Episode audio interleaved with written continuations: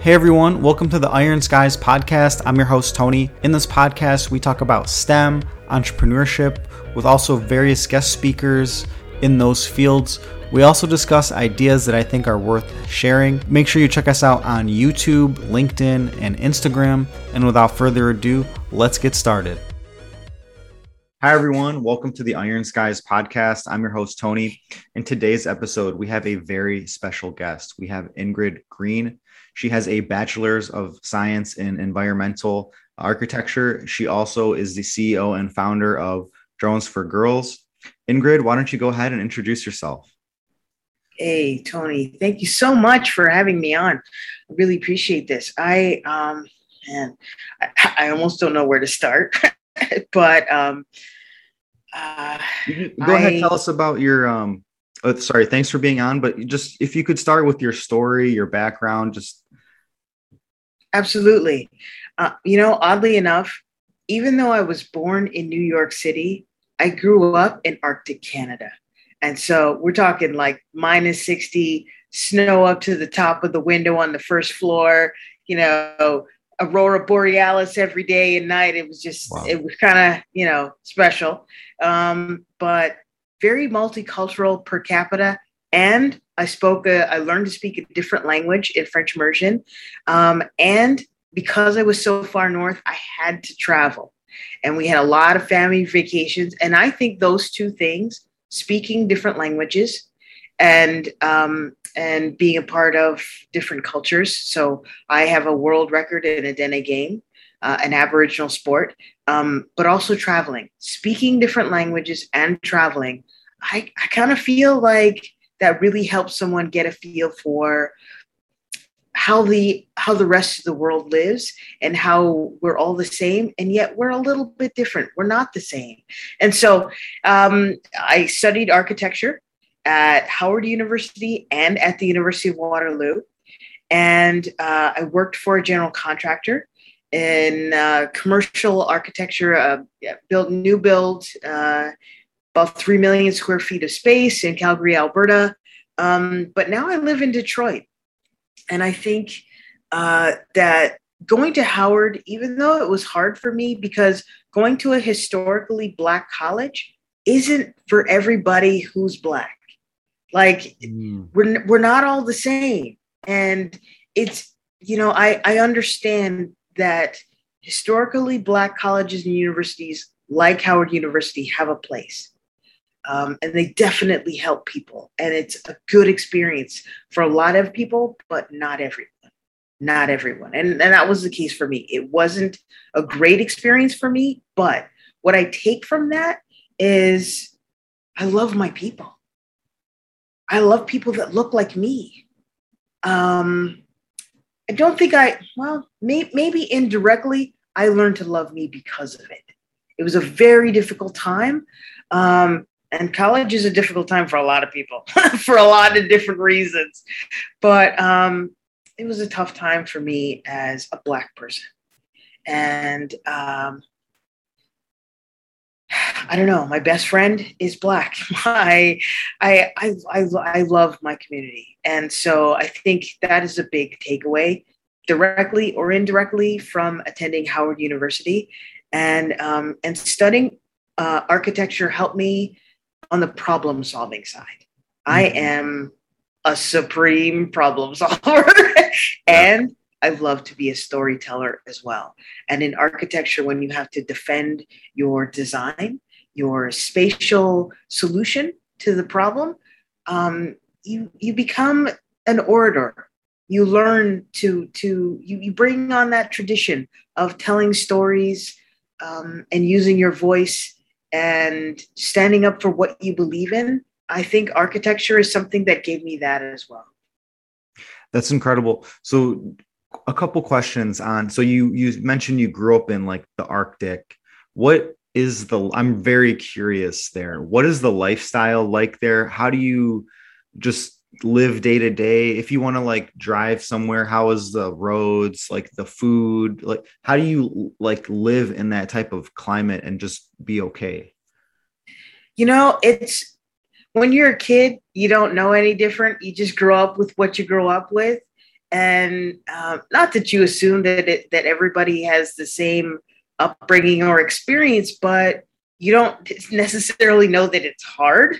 Um, I knew that it was very different from New York because I left New York City when I was five, and I didn't really want to leave. Uh, the hardest part for me was that um, I had friends from every ethnic background, and um, that was probably one of the things that I cherished most about being in New York when I was little. And so that was something about Yellowknife that I got to enjoy. Yellowknife is probably the most multicultural place in Canada per capita. Now it's a small town, but we had um, uh, Ashrita Frank. Okay, her name isn't Ashrita Franklin. It's Ashrita Naidu. Okay, um, and Mehen Naidu, and um, my brother's best friend is um, Harshen Manikam, and I mean, they're from Durban, South Africa. I mean, uh, I went to prom with a guy named Nick Van Pratt, and he's from Belgium. Um, we had a foreign exchange student in our high school from New Zealand. Um, I spoke French. I mean, it was just getting to okay. So the the one day I went to school, we didn't have to go to school because it wasn't a normal day. It was a career day. Uh, I went to talk about architecture. Um, and it was, I don't know, I think it was the coldest day I was ever outside walking. And it was minus 56 without the wind chill. And so I walked from downtown to the high school to talk about architecture. And the parking lot was full of skidoos. That's how people get around on a skidoo, not necessarily in a car, because your car might not start. Yeah. Minus 56. So, I mean, small town, um, very multicultural. Um, and and I like to say about Canada is that, um, fortunately or unfortunately, um, black blacks are not at the bottom of the totem pole. Aboriginals are. Indig- indigenous people are at the bottom of the totem pole. And my first business mentor um, was Bill Erasmus, who was the chief of the Dene Nation and um, the Dene that that's that's is that the name of like the the tribe, the culture? Yeah, it's one of the tribes uh, that that predominates that area. Uh, Inuit uh, are is another oh. tribe. Um, they're man, I just I revere their sense of leadership and how they do community, and I learned so much from them. Uh, just a great value. So to hear about the uh, mass burial graves for children who went to residential schools in Canada. Um, it just, anyway, I learned a lot. I learned a lot. And, you know, you'd go to school in the dark, you'd come home from school in the dark. Uh, December 21st, the winter solstice, the, the sun literally would not pierce the horizon. It would be pure darkness. December 21st. And and adversely or Conversely, sorry, um, July 21st or June 21st is the summer solstice, and the sun would never touch the horizon. It wouldn't wouldn't go down, and so you'd go to the bar, and, it felt like lunchtime. And you'd come home, and it was like bright sunlight at 2 a.m. It was great. I loved it. Wow. It was it was awesome. So my mother was director of dietetics and my father did a very short stint as deputy minister of education. Um, so, you know, kind of a big fish in a small pond situation for me personally. Um, I was athlete of the year. I got to carry the Olympic torch, things of that nature. So, uh, growing up for me was great. I love Yellowknife. I love it. That's incredible. So I'm very curious. The Aboriginal tribes, what is their lifestyle like? What what are they like as a people? And and also, I love food. So like, what do they eat? Like, what's their diet? I love ethnic, like different, diverse foods. Sure, sure. Um, you know, there, there's the um, there's the personal side of it, and then there's the food side of it. So let's let's tackle the food part first. Um, very gamey. Lots of wildlife stuff. I mean, they eat the stuff at the supermarket, but um, also ptarmigan, which is a white bird, um, kind of like a looks like a dove, but larger, fatter, um, caribou, um, Arctic char, pike. Uh, those are fish.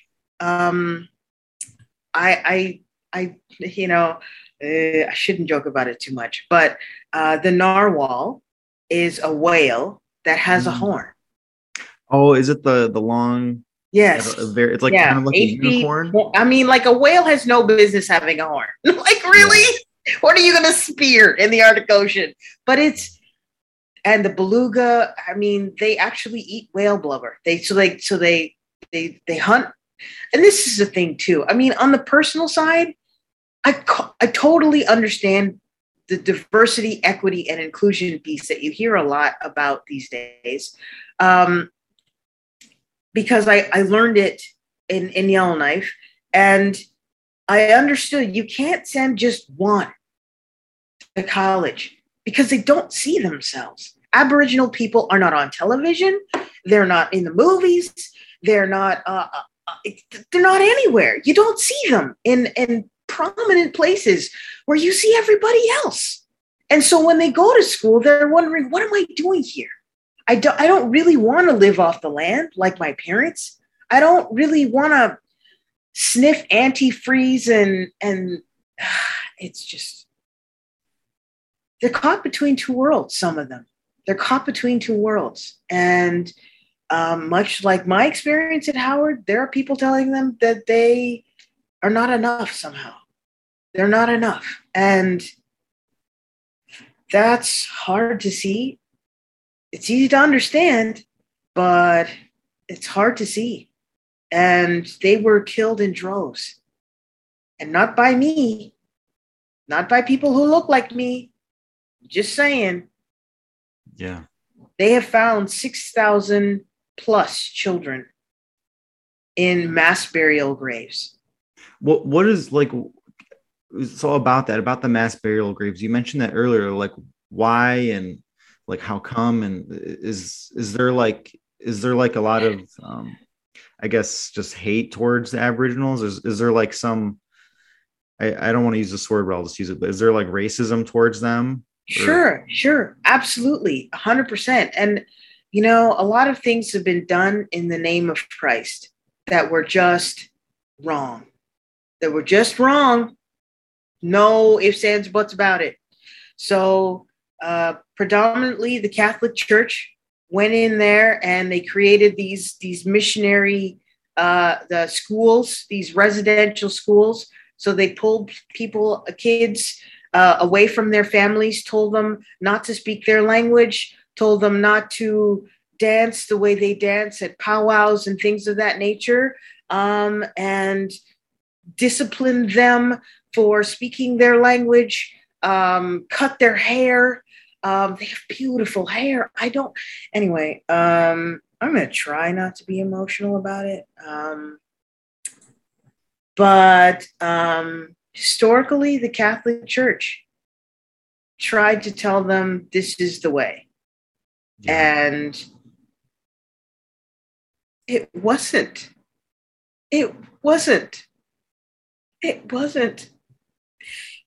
Um, so some of the things that we see today um, at the border, um, immigrant children. Um, yeah, it happened a long time ago, and me personally, I just boil it down to hate. I just boil it down to seeing something that's different, having a, pardon the phrase, but a God complex, thinking that you're better than something that looks different and you must be right and they must be wrong. Total garbage, in my humble opinion. Total garbage. Um, and so they tried to retrain an entire generation. And the kids who didn't comply were killed. That's unfortunate. Yeah. Yeah, really, really sorry. That's that's really unfortunate. It's it's sad to hear that, and yeah. And it happens in every country. The indigenous peoples in every country are are stomped on are disregarded, are made to are killed by the hundreds of thousands. And it doesn't make any sense to me. They have knowledge about fires and nature and we're killing this planet after we killed off the people who are here first. Why? Yeah. Doesn't make any sense, really. Their architecture is great. It has protected them for centuries. And yet their architecture is not vaunted and revered in schools across the planet. Teepees, igloos, those are things that I did not study. We talk about passive house, just we're not smarter than them. We're mm. not smarter than them. And I live on the land. Detroit is on the land of the Anishinaabe. You know, Black people, Jewish people, lots of people have suffered. And at the same time, they don't acknowledge the land that they are on. Yeah. They are herded into reserves, reservations. And for what reason? I'm not sure for what reason. We have Chinatowns in every city. They have gates, they're, they're included. For what reason are they on reserves? Yeah. You mentioned Detroit was on top of um, what was what was the the name you mentioned? Anishinaabe. Anishinaabe. Anishinaabe. Yeah. Just I'm very curious about that. What tell us a, a little bit about that because I actually I've lived in Detroit metro area all my life and I have no idea. Um well, I don't know as much as I would like to. I've only been in Detroit for 3 years. Um and I have met people from the Anishinaabe tribe. Um, and it's uh, not foreign to me. So um, I have not yet been uh, on tribal land. I mean, I'm on ancestral land, but uh, I haven't spent enough time with them to know more about the Anishinaabe. Um, there were several tribes that passed through this area. So, uh, whether it was a hunting ground uh, in terms of their migration and their natural patterns of movement, um, there, there are more more tribes than the Anishinaabe, but that is one of the councils that is here. Are, are they like Native American or it, they're Native American? Yeah, yeah,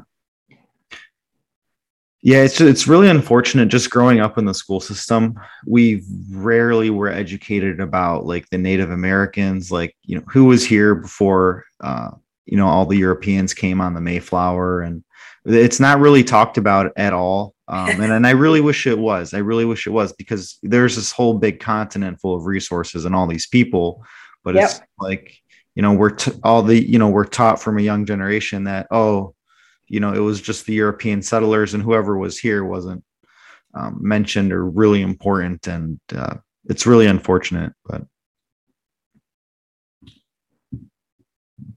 so tell us about um, architecture. You seem to be very passionate about architecture. Tell us uh, what made you decide to go into that field, and just tell us a little about um, your your niche or your skill sets in that field. Sure. I think uh, the big thing for me when I was in grade 10 or 11, I loved to draw. Um, and I, I taught myself drafting. Um, and I think I was really curious from a young age. Well, I don't know if it's young, but grade 10, grade 11, grade 12. Uh, what was I going to be when I grew up? Uh, and I was very curious. My dad and I spent a lot of time learning about colleges. Um, I actually went to a summer camp that was on a college campus. Um, and a lot of my athletic endeavors were also on college campuses, uh, staying in dorms, that nature. So that that was common to me before I graduated high school. Took the SAT test, um, applied to several Canadian schools, several American schools, And um, for me, drafting at a young age fit with architecture. It, it was one of the things I was like, hey, drawing, problem solving, college campuses, okay, let's study architecture. It made sense to me. It made sense to me. It definitely made sense to my immigrant parents. it was one of those things that checked the box. I I think this is, you know, they're gonna watch this. Actually, mom will probably never watch it. that's that's just mom. But um uh, I think I think it was one of the things. Oh, I know what that is. Okay, that's cool. I like that. Okay, go for that. Okay, I support that. All right, let's do it. so, um, my parents really got behind it. Although I think if if I wanted to do something else, um, I think my parents were feeling as long as I did it to the best of my ability, they would support that too. Um, as long as I knew what I what I was getting into.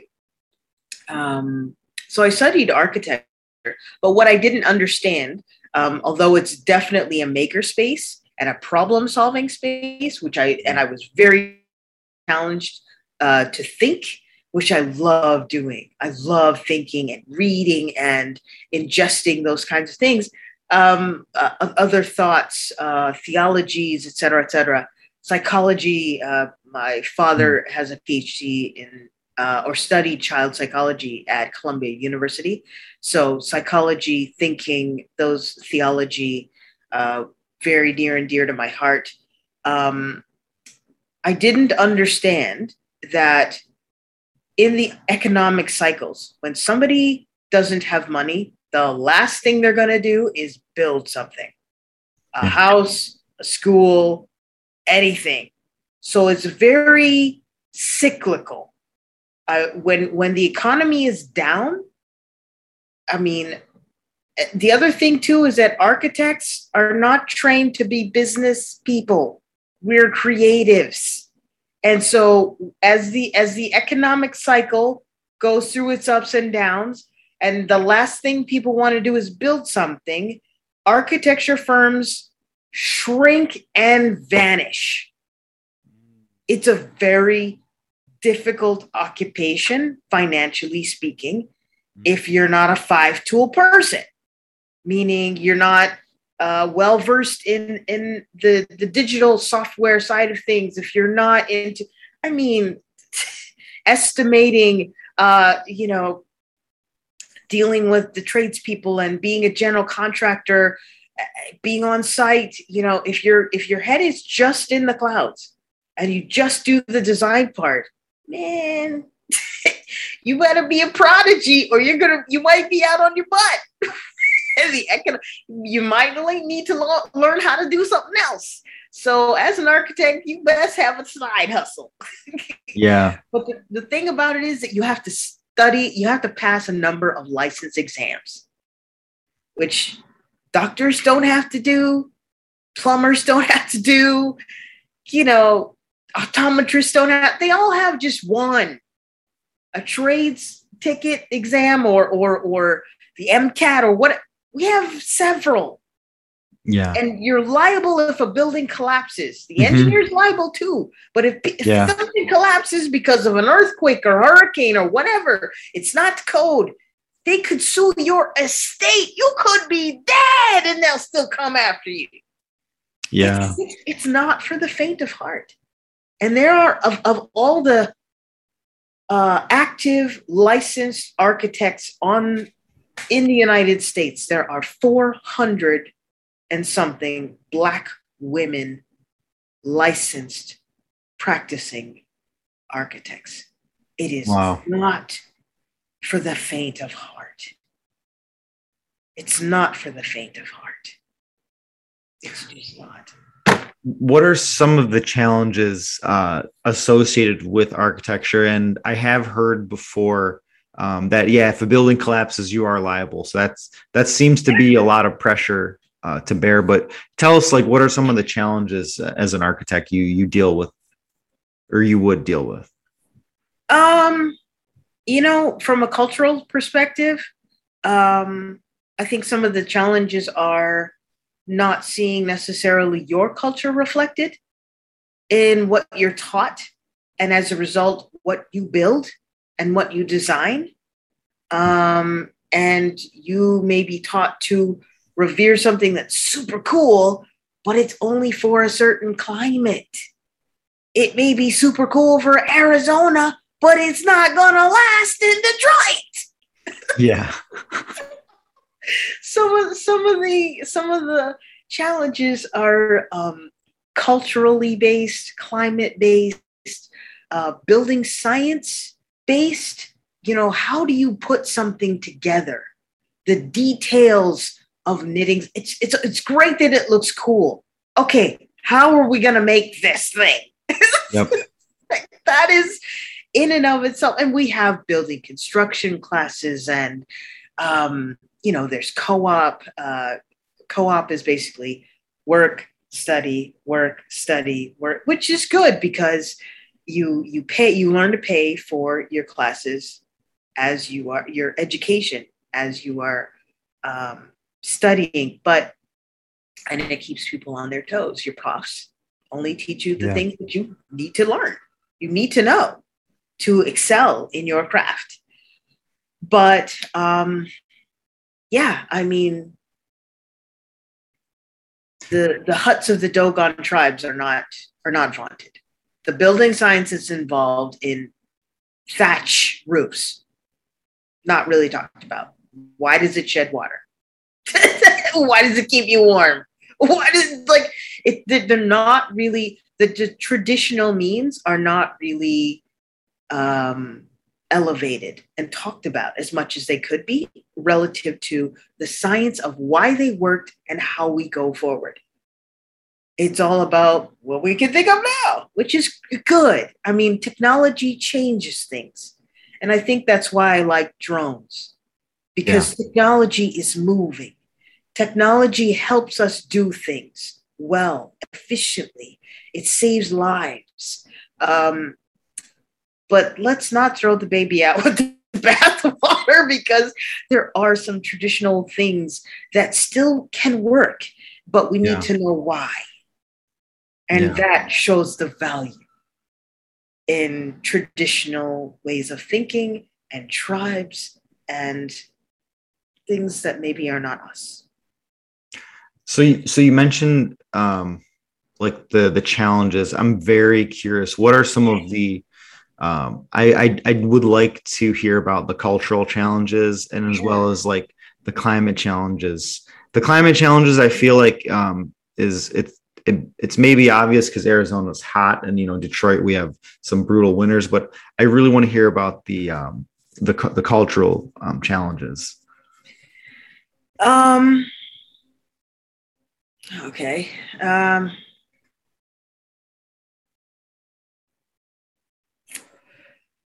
Uh, I, I think I think a lot of the cultural challenges are partly based in the diversity, equity, and inclusion piece. In that, um, if cultures were more embraced, we would value their intelligence more and what they bring to the table more. And so, what they are comfortable with in their own skin and do innately well. Mm. Um, and yet it seems that everything in Europe is great. European history is the world as we know it. Yeah. And, you know, or, or I hate to say it, but because I, I feel like it's, it's, it paints a broad uh, stroke across a race but everything white is great. Everything white is vaunted. And everything that's not white is not highly regarded.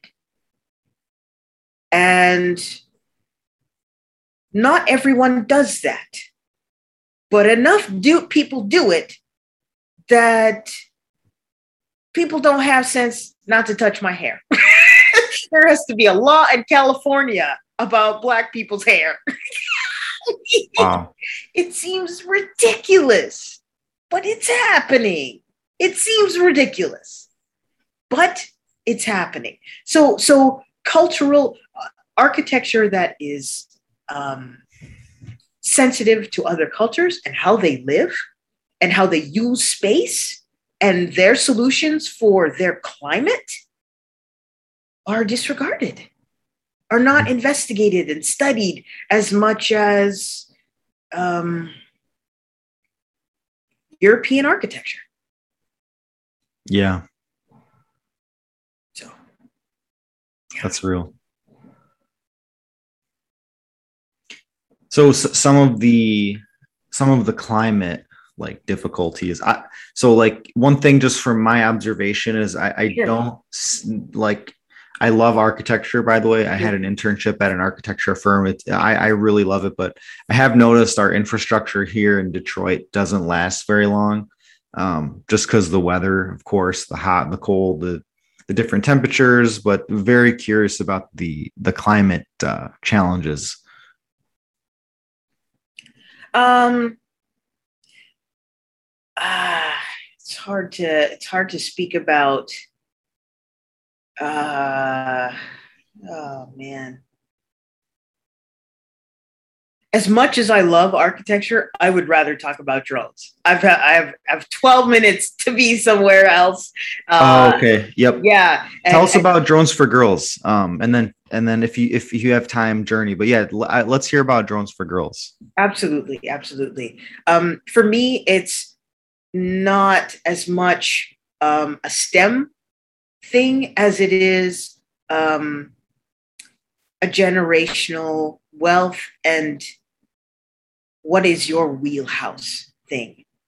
Let's find a way to buy some time as efficiently as possible in as short a time as possible in an industry that is growing by leaps and bounds, is not going anywhere, mm-hmm. um, but it's $160 to pass the FAA Part 107 um, exam to become a licensed commercial drone pilot. Let's add that to our list as what do we want to be when we grow up? Because it might take more than one thing and it, you might need some time. And you can make anywhere from 150 to 300, 500, 1500 dollars an hour in Detroit mm-hmm. flying a drone inspecting um, hydro, uh, uh, sorry, utility towers, um, and inspecting in construction, uh, doing flybys for um, to sell real estate, mm-hmm. Um, and inspect roofs or get flown to somewhere where they need to find out how how much material, how many resources of coal are in this pile.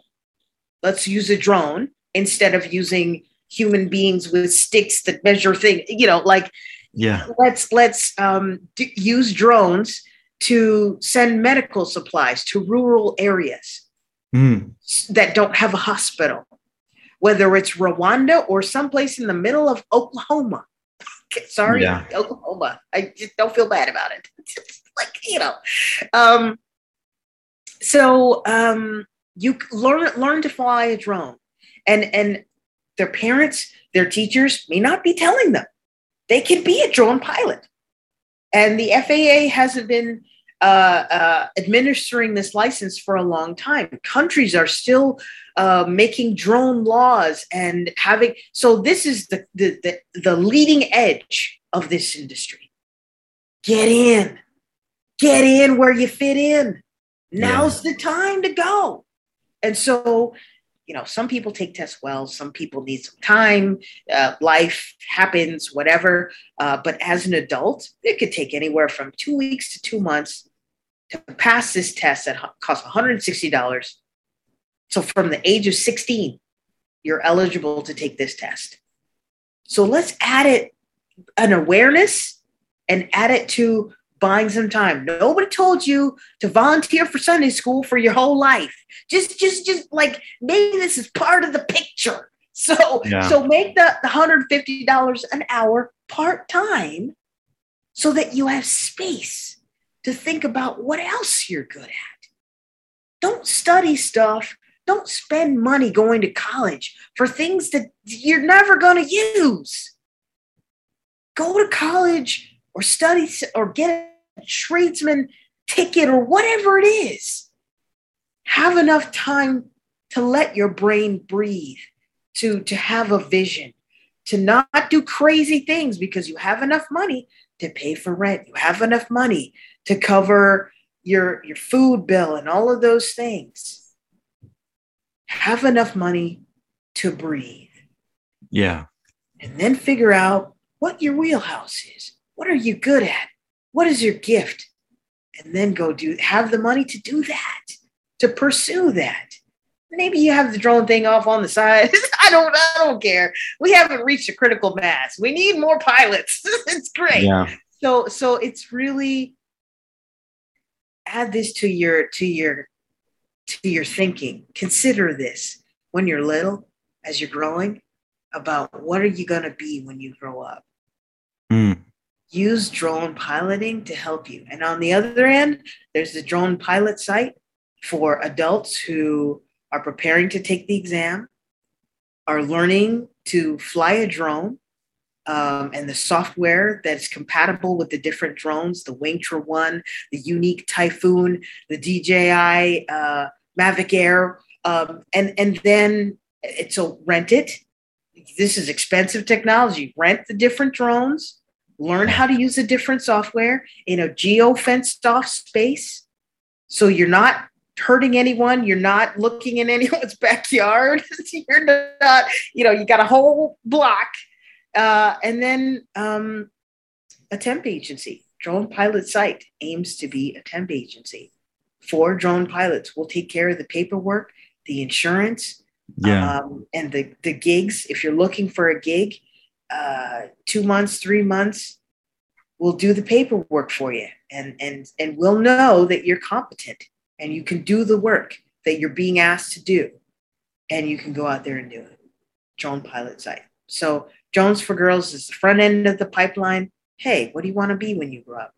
And Drone Pilot Site is the other end of the pipeline. Okay, so you've decided that you want to include this in your career mosaic. Awesome. Let's help you do that. So, so tell us, what are some of the things you would um, teach uh, the students, your students in in drones for girls? In drones for girls, um, we use uh, very basic mats um, to like, hey, the hospital is over here on this this little mat that fits in your in your classroom uh, on the floor. So let's take off and let's let's pick up something and let's drop it off over there. And at the same time, they're learning about physics. They're learning about math okay how fast do we need to go up? And how high? Okay the, the the ceiling of the classroom is only you know so many feet so we don't need to go that high. Okay so how far forward do we need to go? Okay we need to go like five feet. It's it's the same thing when you're doing uh, um, uh, gis uh, aerial mapping of an orchard in napa valley. It's the same thing. How high you need to go up Okay, you need to go forward, take a picture. You need to go forward, take a picture. Okay, we need to turn 90 degrees, go forward. And it's the same thing. And so we're teaching them with a mat on the floor in their classroom or in their library or in their gym, but it doesn't have to be gym, it could just be their classroom. And so the teacher is learning, the students are learning about um, the words that go with drones. So the English, the vocabulary, the math that goes with um, uh, a mission uh, to get something somewhere and what drones can do. Uh, they can the research capabilities, the reforestation capabilities, and and and they learn that hey, drones are a thing. Yeah, drones are a thing. These things are cool. Hey, I play video games at home. We can fly these drones with a cell mom's cell phone and it looks like a video game thing. This is cool. Hey, I want to try this. Girls do this? Drones for girls? Really? Hey, I can do this. That's what we did. That's incredible. It, it, it I, I love it. So it's fun. Um, it's fun.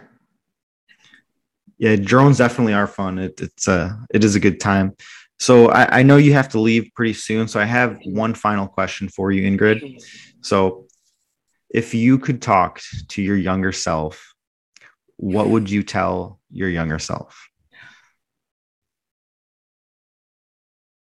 Pivot.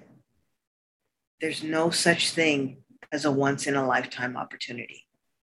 It's going to come around again. Don't be afraid to try something else. Pivot pivot, pivot, pivot. Try something else. It's okay to try something else. Um, what you think, what you're holding on to so tightly, it's going to come around again. And you'll be better off for it if for, for seeing it again if you try something else. Pivot. It's just like sports. I, I throw that in. like when I was in, in high school, I, I played like every sport. I was on every team that existed. I played badminton, I ran track, I played soccer, I did everything. Just try everything, taste everything. Taste everything. Pivot. Every five minutes, pivot. It's okay. It's going to come around again. You'll learn something from what you try the next time. Just keep pivoting. You'll find it. You'll find it. That's really real. That's definitely awesome. I th- thank you for that. Yeah, it definitely seems, uh, yeah, just doing the same thing over and over again. Uh, uh, in business, especially, um, you, I've definitely heard from a lot of um, successful entrepreneurs that piv- you always have to pivot or jump and change, and that's really the only way you can, you know, keep going. And that's really real. Thank you for that, Ingrid. welcome. So, are there any last remarks um, before we end the podcast? And again, thank you so much for being on. But is there anything you'd like to tell our listeners? Any last remarks? Huge shout out to Rich Grundy for being my boss at Journey. I love Rich. Um, I only have a minute before I, I go, but um, Rich took a chance, and that's the boss you want the boss that believes in your ability to um, try something and believes in you enough to listen to you. You want that boss that listens to you. You don't want the boss that doesn't listen to you. you want the, the boss that believes in you personally. Because when life happen, happens, that boss is going to go to bat for you. Huge shout out to Rich Grundy at Journey um, and teaching kids about tech and being their own boss and being a boss and being on a team. Um, huge shout out. Love you, Rich. Thanks. Thank you so much, Ingrid. Thanks for being on the show and uh, really appreciate you uh, speaking with us today. And uh, if anyone's listening, hope you uh, enjoyed this podcast and, and took a, took a lot of um, great takeaways from Ingrid.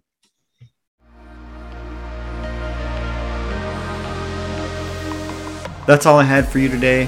Hope you enjoyed the podcast. Please uh, like, share, download, whoever you think will benefit from this. I appreciate everyone who's listening. Also, too, I work really hard to keep this podcast ad free. I don't want to put ads. Uh, I don't like ads, especially when I hear them in podcasts. So, if if you want to support this podcast, there is a Patreon link in the description. I'd really appreciate it. Uh, thanks everyone who's listening. Everyone stay safe, happy, healthy, and wise, and uh, we'll see you next time.